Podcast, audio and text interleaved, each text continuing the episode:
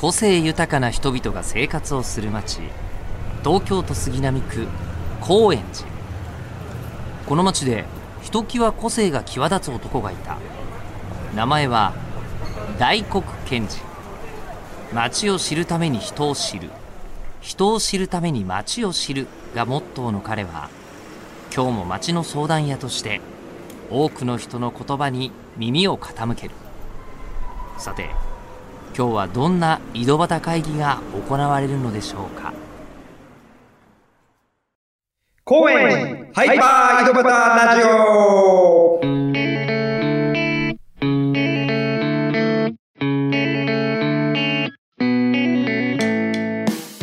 どうも皆さんこんにちは。町の相談屋大黒賢治です、えーいかがお過ごしでしょうか、えー3月末、年度末ですね。おそらく年度末バタバタしてる時期かと思いますけどもお付き合いください、えー東京高円寺に住む人々を通して街の魅力を伝えている番組になります。えーまあいろんな人のこう行き交ってる街でしかも人情味もあってっていう街で、まあ、高円寺の街を知るっていうのは人の話を聞くのが一番その輪郭が見えてくるんじゃないかなっていうことで今回が40回目になりますね。ということでその記念すべき40回目のゲストになります。今回のゲストはお寿司屋さんのご主人になります。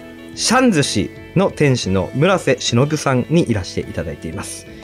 えーっとシャン君って呼んでるんですけどシャン君は、えーっとお寿司屋さんで出会って僕ちょっと具体的に言いにくいんですけど僕んちめちゃめちゃ激近でもう本当に行ってきますいらっしゃいますみたいな距離感なんですよ。あの本当に行ってきますって言ったうんまあ秒数とか言えないんですけども直後にいらっしゃいますって言われる距離感でして、えーそんなお寿司屋さんなんですけれども今はねあの現状、えっと、赤い花っていうお店の曲がりでそのシャン寿司を運営しているっていうことなんですね。でそういう営業スタイルでっていうのも今まででまたなかった形の、えー営業スタイルの、えーお店そしてご主人へのインタビューになります。またそこら辺も注目しながら楽しんでください。それではこの後シャン寿司のご主人村瀬忍さんが登場です。高円寺ハイパー井戸端ラジオ。高円寺ハイパー井戸端ラジオ40回目の今回のゲストはシャン寿司のご主人村瀬忍さんです。よろしくお願いします。よろしくお願いします。はい、まず、シャン寿司でシャンくんじゃないですか。これはい。どういう名前の由来なんですか、まあなんか本当に高校時代からのあだ名がそのまんまですね。そのまんまつけちゃった感じですね。うんなんか響きいいっすよね。まあ口口が気持ちいいとかよく言われるんですよね。あまあ、だから先輩。輩とかにはすげえシャン、シャンシャンみたいな感じで、うん。はよく言われますね。ああ、名前、名前として。そうですね。なんか自分の呼ばれな名前、お店の屋号にするの抵抗なかったですか？いや、ありましたね、やっぱり。なんでつけたんだろうなって思うぐらい、まあ結構そうですね、今思ったら。そういう意味では意外に自己主張が強いのかなみたいああ、振り返ってみると。な。そうですねえ。そもそもなんでシャンくんって呼ばれるようになったんですか？あ、それは、えーっと、まあ、ダレンシャンって小説があって、はいで。それを本当高校のサッカー部のこの部活始まる前とかも好きで読んでたら、お前シャンなんだよ。そうですね。ダレンシャン高校一からまさかのまさかの。そこから、あの当時流行ってた、そうですね、そういうファンタジー小説からこうちょっと名前をいただいて、もう十何年ですね。じゃあ、ファンタジー寿司みたいな感じに捉えられるんですかね。そうですね。あの、お客さんからはなんて呼ばれてますか？あもうどっちもですね、まあ、昔からの知り合いはシャンって呼びますし、うん。まあなんか大将みたいな呼ばれたりとか、あーまあ村ちゃんとか呼ばれ呼ばれたりとかですね。どう呼んでほしいっていうのはあります、まあ特にないですね。もう好きに呼んで好きにはい。はい。でもシャンの浸透率はともう昔からすごくて、うん。もう高校の、まあ、サッカー部だったんですけど、もう監督もシャンって呼んでましたよね。なるほどね。あと友達のお母さんとかもシャンって呼んでました。結構なレベルでシャンって呼ばれてたんで。で曲がりのお寿司屋さん始めてからどのぐらいでしたっけ？まあ、えーっと、12月16オープンで、そうですね。まあ、間、年末年始2週間お休みいただいて、2ヶ月ぐらいですかね。?2 ヶ月くらい。ああ。あのー来る前から寿司屋が来るらしい昼のっていうのが噂になってて、ええで、来た途端にもうそのシャン寿司っていう響きと、なんかキャラクターで、結構話題を重なってると思うんですよ、あ高円寺の。うん。なんだよ、その名前って感じもあるんですよね。そう。で、お任せのメニューはで、すごい安く結構こだわったお寿司食べれるっていうんで、また人が人を呼んでると思うんですけど、はい。このお任せ版メニューっはい。ていうのはキャッチコピーにもなってるみたいですね。そうですね。多分、これは、あの、なんなら、ようさんが考えてくれたら、ちょっともう、自分ではこう、予期してなかった、こう、人からもらったそのままのキャッチコピーを使っちゃえ、みたいな感じで。ようさんっていうのは、あの、ドリームズカムトゥルーの、うん。その、今曲がり元の、この会社の副社長ですね。ああ、曲がり元の会社のドリカムって、えっと、インタビューで3回目に出てくれた、あの、清水康介さんのとこですね。そこの物件というか、のお店の一部をはい。借りてる。借りてる感じですね。うんなるほど。えっ、と、今それがコースで、税込みで1980円ってことは、1800円ってことですよね。まあそうですねメニュー表記というかね、今までの形だと。めちゃめちゃ安いです。僕も、あの、コースでいただいてるんですけど、結構びっくりする感じですね、最初、食べた時。ああ、まあそうですね。どういういきさつでこの、まか、お任せコースにしようとか。まあ、まずこの曲がりにしたときに、うん。こう、使える場所、冷蔵庫の場所とか、いろいろ制限があって、はいはいはい。そこからもう、ちょっといろいろお客さんのこの好みに合わせて、こう、まあ、いいわゆる、のお好みみたいな形で好きなものをポンポン頼まれるスタイルは多分できないなと思って。環境的に、まそうですねず、できることが制約がある。そうですね。そうなってきた時のそうですね。まあ営業時間含めて、その、それだけいろんな種類のもものを持ってても、多分ロスが多いなみたいな。それだったら、あの、お決まりで、低価格帯で、その、ちゃんと自分でこのロスを管理できるというか少し。そうですね。そ。の分だけこう値段も少し抑えられるみたいな。で、よりよくみたいな。結果的にかもしれないですけど、お寿司のビギナー的には。てかまあ、その、クロートってなかなか俺いないと思うんですよ、お寿司って。はいはい。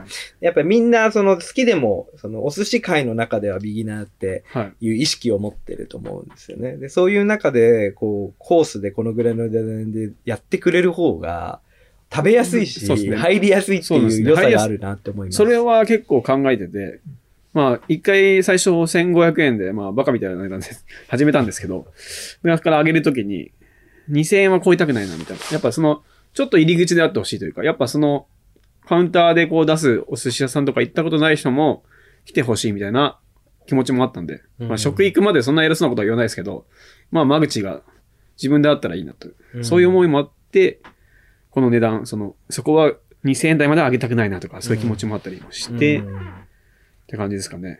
ただ、その、出てくるお寿司は、なんでしょうね、ネタがいいというのもあると思うんだけど、はい。こう手の入り方、込み方が、丁寧に作られてる、ありがとうです。割とこう、個性もあるお寿司の気がしてて、あれはど、どういうところから醸し出されてくるものですか？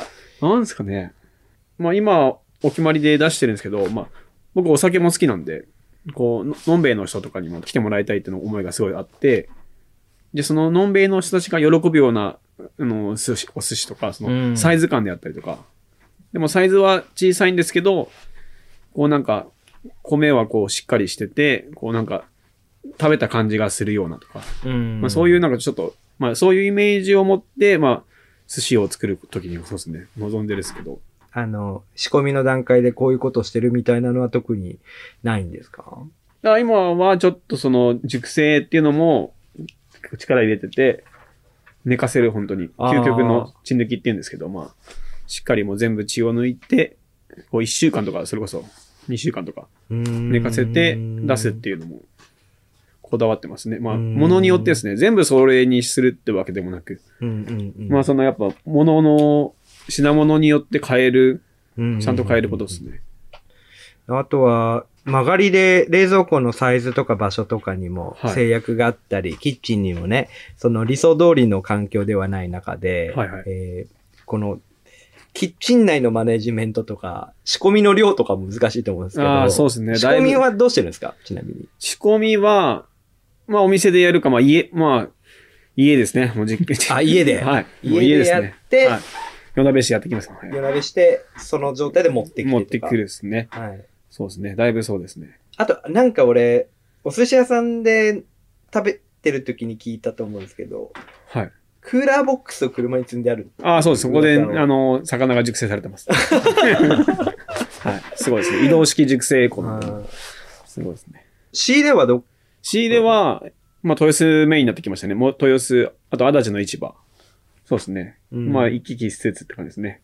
で、まあ、幸いなことに、こう、足立、あの、豊洲の市場のところでも、ちょっと、加工させてもらえるような感じの話が、えーついてて、ちょっとそこでやらし、もう、もう朝買って、そのまま、ちょっといろいろやってって、持って帰れるみたいな、すごい、曲がりとしてはもうなんもう本当に願ったり叶ったりみたいな環境うんですね。じゃあその、曲がりしてる環境の外にも、それが成立するいろんな仕組みを作ってそうですね。出るっていうことですね。本当。に、本当にこの始めてからの縁がすごすぎて、うん。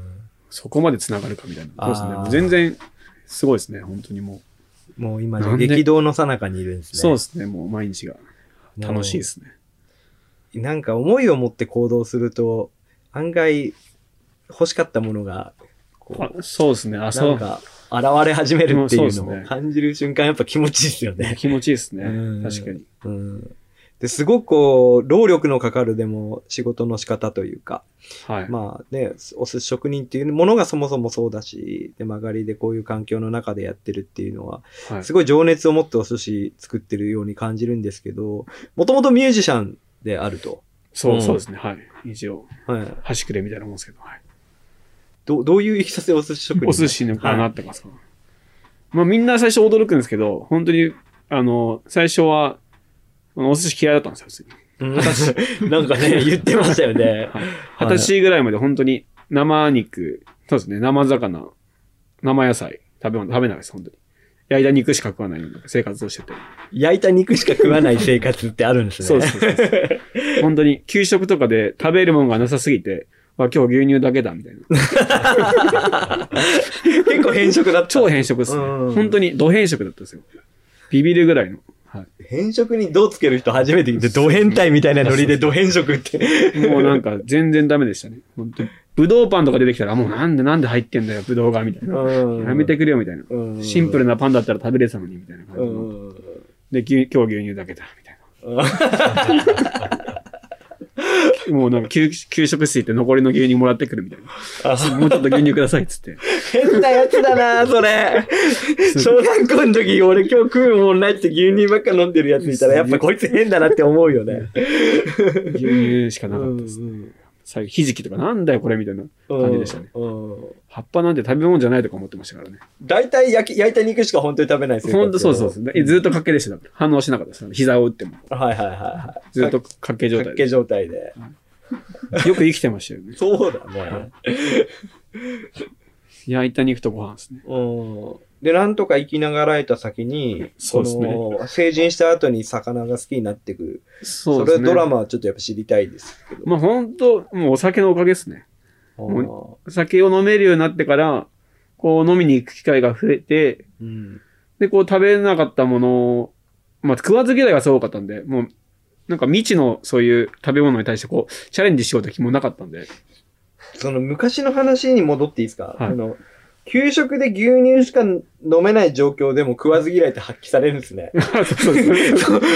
そんな、わんぱくでめちゃめちゃお腹すく時期でも、食わず嫌いには勝てないみたいな。あ、そうそうそう。もう、なんか食べようとも思わない感じですね。多分もうで、そんなんがお酒が好きになり、はいあ、じゃあ、食わず嫌いだったな、よく考えたら。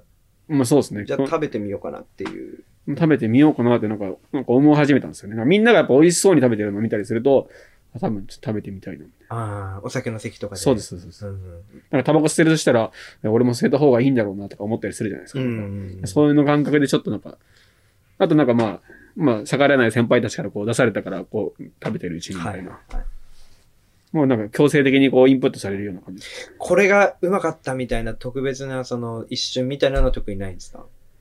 うわあでもありますね、やっぱ。なんか地方とかそれこそツアーで行って、うん。あのあ、それは音楽をやそうです、ってるそうそうそう。活動の中で。すね。うん。で、そういう打ち上げとかで、その地方のいい海鮮とか出た時にはもうビビりましたね。やっぱうん海なし県、まあ埼玉、生まれも育ちも埼玉なんで。なるほどね。はい。やっぱ山、そうですね。やっぱそういうのに感じないこう、うまさみたいな鮮度とか感じた時は、でもさ、その、海なし県だから魚がね、食べれなかったってなるけど、はい全国行って、このご当地のうまいもんだからって言って出されたものって格別にうまく感じますよね。いや、そうそう、そうっす。うん実際にうまいっていうのもあるけど。実際にもうまいですし、うんやっぱ本当なんか違いますよね。うん。それでこう、うわ、うまいっていうはいはい。経験をして、そうですね。うん。でもそっから職人ってななかなかなんないですよね。ああ、まあ、ねまだまだ遠いですよね。まあ食わず嫌いだったものがようやく食べれて美味しかったっていうだけで。なんならそうですね、最初の方は、まあ食べれるようになったけど、マグロとか食べる、食べれるようになったのも22、3ぐらいですか？で、もう別にその時食べれるけど食べたくないってことですね。まあ食べれるようになったってだけで、うんそれが好きかっていうのは別にうん好きじゃないよみたいな。うん食べ、食べれるよみたいちなみにこれ今はもう大好きどころか、あの、はいお寿司屋さんになってる人の話ですかな。ら。ああ、そうですね。はいはい。今はもうと、とにかく大好きなんで。そうですね。はい。で、それで？うんそれから、まあなんか日本酒を飲めるようになった、5、6ぐらい飲めるようになって、それからほんと魚ってうめえなってなってきて。うん。まあ酒と日本酒と合わせるとこう、やっぱよりいいんだみたいな感うじの。ん。まあバンドで、いまあ生きていくの難しいからなんかこう、好きなものをやっていきたいこのを見つけなきゃなと思った時に、うんなんか自分の作ったもんでお金もらいたいなと思った時に、うん。じゃあ飲食戻ろうみたいな。うん。じゃあ飲食戻ってどうしようかみたいになった時に、魚だなと思ったの。うんやっぱ日本のその生で魚を食べる技術って、やっぱ世界につ全然もう通用するというかもう最先端だなと思って、うん。それをやっぱしっかり学びたいなって気持ちから、うん。じゃあ魚屋入ろうみたいうん。な。魚屋入ってこう数をとりあえずこなそうみたいな。数こなすっつってもやっぱなんかその、なーなーでこなすんじゃなくて、自分はこうちょっとでもよくできるっていうなんか変な自信があああるわけじゃないですけど、まあ、効率人間なんで、こううんよくしたいよくしたいと思うから、そういう数くれた方がいいなと思って、うんそういうでおでかいところに入って、なるほど、こなせるところに入って、だから、最初は魚屋でひたすら魚をさばいていもうおろしてます、ね。おろしてる。ひたすらおろしてます。さばいてました。スピードも上がってくるんですかねああ、もう全然違うと思いますよ、やっぱ。うんもうなんか桁が違うんで、やっぱおろす量が。うんだからさ、寿司屋になった時はびっくりししましたね、本当これ、今日これしかやらないんですか？みあたいな。なんか俺のその魚屋の1日分があ。う、ん。もう寿司屋のなんか2週間分ぐらいとかだったなるほどねそうそうもうなんか、うん。はい、はい、みたいな感じですからね。その分、まあ、どっちも丁寧な仕事とか、うん。ちょっとその、魚屋の、うん。えー魚に対する考え方と、うん寿司屋のこの魚に対する考え方とか扱い方が、ちょっと違うんですよね。そういうのもでも見れてるのはいいそうそうですね。それは、うん多分他の人にはないものはあるかもしれないですね。うん。で、切り方魚屋さんをやってるうちに、寿司屋さんにだんだんシフトしていくっていう。やってるうちに、まあだから本当最初は、まあす魚の扱いを覚えて、居酒屋もいいなと思ってて、うんうんうん。それが、やっぱ寿司見てるうちに、やっぱ寿司もいいなってなって、やっぱこれも覚えた方がいいなとうん思って、うん。まあちょっと、まあでも全然先の話ですけども、ちょっと海外的な視野もちょっとあって、うんからのさ魚を選んでたんで、うんうんまあ、寿司もやっぱできた方がやっぱいいよなと。そうっすね。海外考えるとやっぱお寿司は、でまあ強ねそう、強そうですねそうです。よね。で、今まあ曲がりでお店やってますけど、自分のやるお店とか自分のその作る空間はい。ってどんな場所になってほしいっていう、こう思いはありますか？ああ、どんなマジそうっすね。まあなんかそんな価格設定高くするとなんか、こう、ちょっと緊張するような場場になったりとか、なんかいつもと違いすぎるような場所になったりするんで、まあ、そんなこともなく、ちょっと日常のちょっと贅沢できるような場所とか、うん。いうまあそれかつ居心地よくてみたいなのはちょっと求めすぎてるかもしれないですけど、うん。まあ、ま、なんかいい街の寿司屋さんでありたいなっていう気持ちが多いですね。うん。なんかちょっと昔ながらの感じもありつつ、そうですね。そういう店に行くとやっぱすごい、あいいなって思うんで、もう自分もなんかそういう感じの店に作りたいなっていう気持ちはありますね。ありがとうございます。というわけで、え1週目のインタビューはそろそろお時間にしたいと思います。シャン寿司のご主人、村瀬忍さんでした。ありがとうございました。ありがとうございました。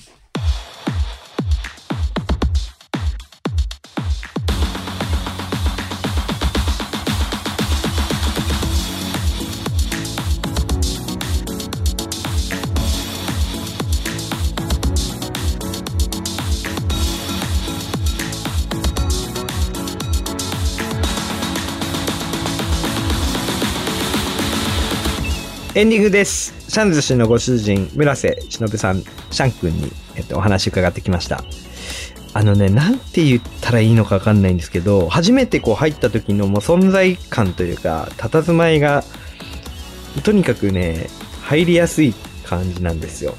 いい距離感で、慣れ慣れしくもなく、でも、すごくあったかい感じで、最初から接してくれる雰囲気をまず持ってるっていうのが、なんかカウンターの向こうにいる人としてのそのスキルというか、持ってるものがあるなっていうのが、なんか最初に感じた僕のあの印象だったんですけど、お寿司屋さんってちょっとこう、職人さんなんでやっぱり、自分にとって非日常なことで、それをまた楽しむっていう楽しさもあるんだけど、すごく身近に感じれるお寿司屋さんっていうところですね。で、まあ味はとにかく超美味しいんですよね。なので、まあそんなお寿司屋さんですっていう、なんか紹介になっちゃいましたね。今日あの質問した内容というよりも。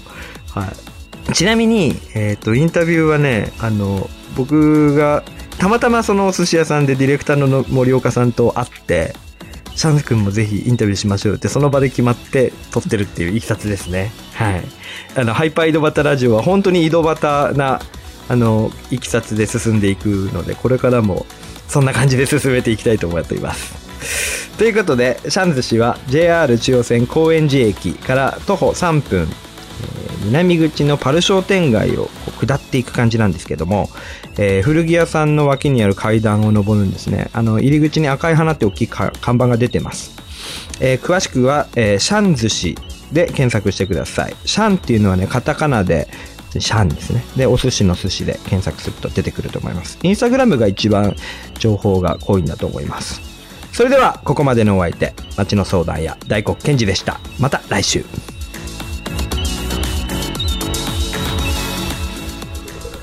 おまけの話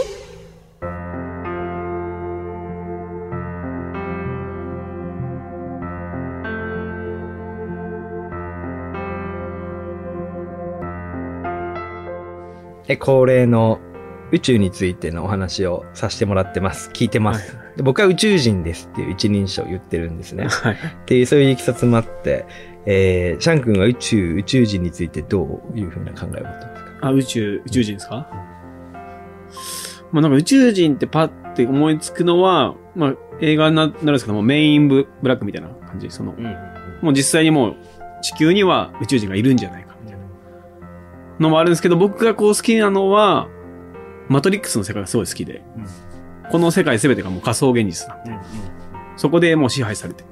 なんだそれも、下手したら宇宙人にこう支配されてんじゃな。いか。まあ、あの世界だと、機械に、まあそうか、AI の、にこう支配されてるんですけど、だからこの今住んでる地球ももうもはやそういう感じなんじゃないかみたいな、な説はすごい好きですね。何万年とかのレベルじゃないですもんね。もうめちゃくちゃ先に進んでるような文化とか未来があるわけかもしれないですもんね。そうですよね。宇宙ね、宇宙的誤差って、あの、100万年とか、1000万年とか宇宙的に誤差なんで、そうですよね。そのぐらい文明が先のところがもし来たら、あの侵略どころの話じゃないないですよね。そういう感じですよね。うんだから地球ももうもはやそんな感じなのかもしれないってことですなるよね。ほどね。そんなイメージで。そんなイメージですね。ありがとうございました。